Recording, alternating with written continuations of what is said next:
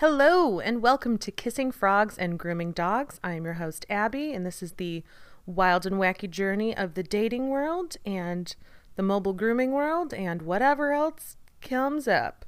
Today's story is a dating story. It requires a little bit of background information. So, after a decade of me dating one person, I was back on the dating scene, no idea what I was doing, no idea how the apps worked, uh, and no idea what I was looking for. So, I was kind of open to exploring and talking to people and seeing what was out there on, I want to say Bumble, which for anybody that's not on the dating apps, it's one of the swipey apps.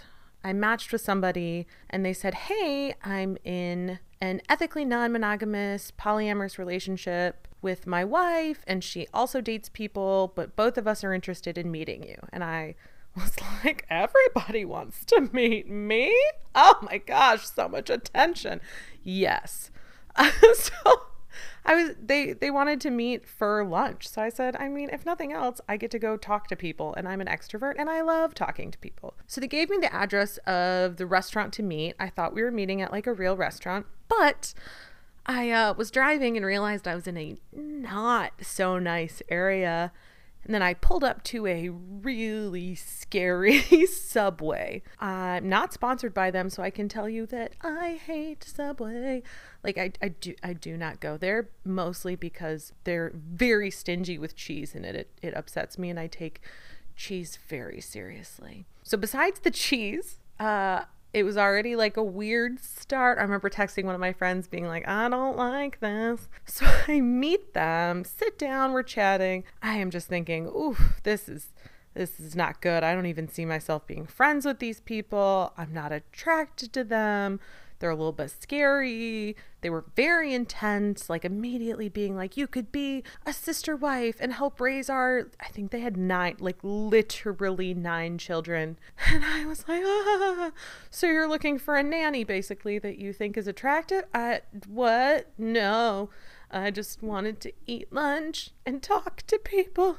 I, you know, I bid them adieu. They continued to text me, and I had to kind of be like, hey, you know, like I thought it was great meeting you. I don't really see anything moving forward. I'm going to continue on my journey of disco- self discovery and dating. And they did not like that answer and continued to text me and call and try to FaceTime and whatever. And so eventually I had to block them. And as most people know, I do not like delete or block people. Like, I do not like doing that. It feels very aggressive I'm passive, I'm not confrontational. So I did not like having to do that. And I did it. So that was my uh, big blocking experience. And I promise this will all tie together somehow. Around that same time, I had matched with a guy that lived in Chicago because nobody lives close to me except for people that love hunting and wearing camo which is fine, but then I can't see them because they're wearing camo. Just kidding, just kidding. That's the camo joke. Matched with this guy. We were talking daily. We were like FaceTiming while he was walking home from work. I thought he was super cute and funny. We had a lot in common, and he said that he was going to be out in the suburbs visiting family over the weekend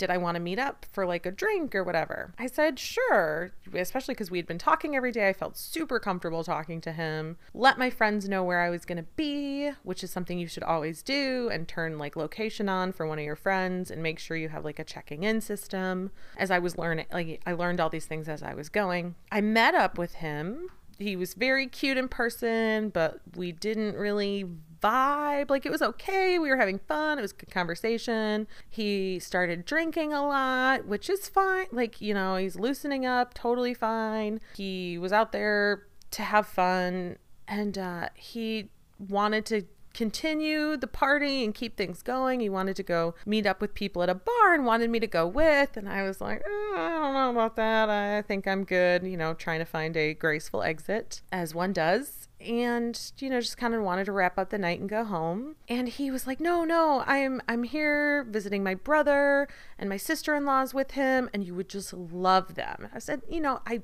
i love people but i don't need to go to a loud crowded bar to uh like scream over music to meet new people. That's okay and i also kind of wanted to leave the state. No no oh look they just sent me a picture. They're having so much fun. So he turns the phone around. Hey guys Guess who his brother and sister in law were? Refer back to Subway couple.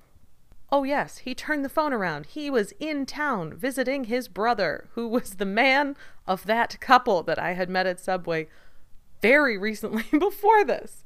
Um, I think I might deserve an Oscar for outstanding performance in a date because I just went, oh, they look super nice. It looks like they're having fun.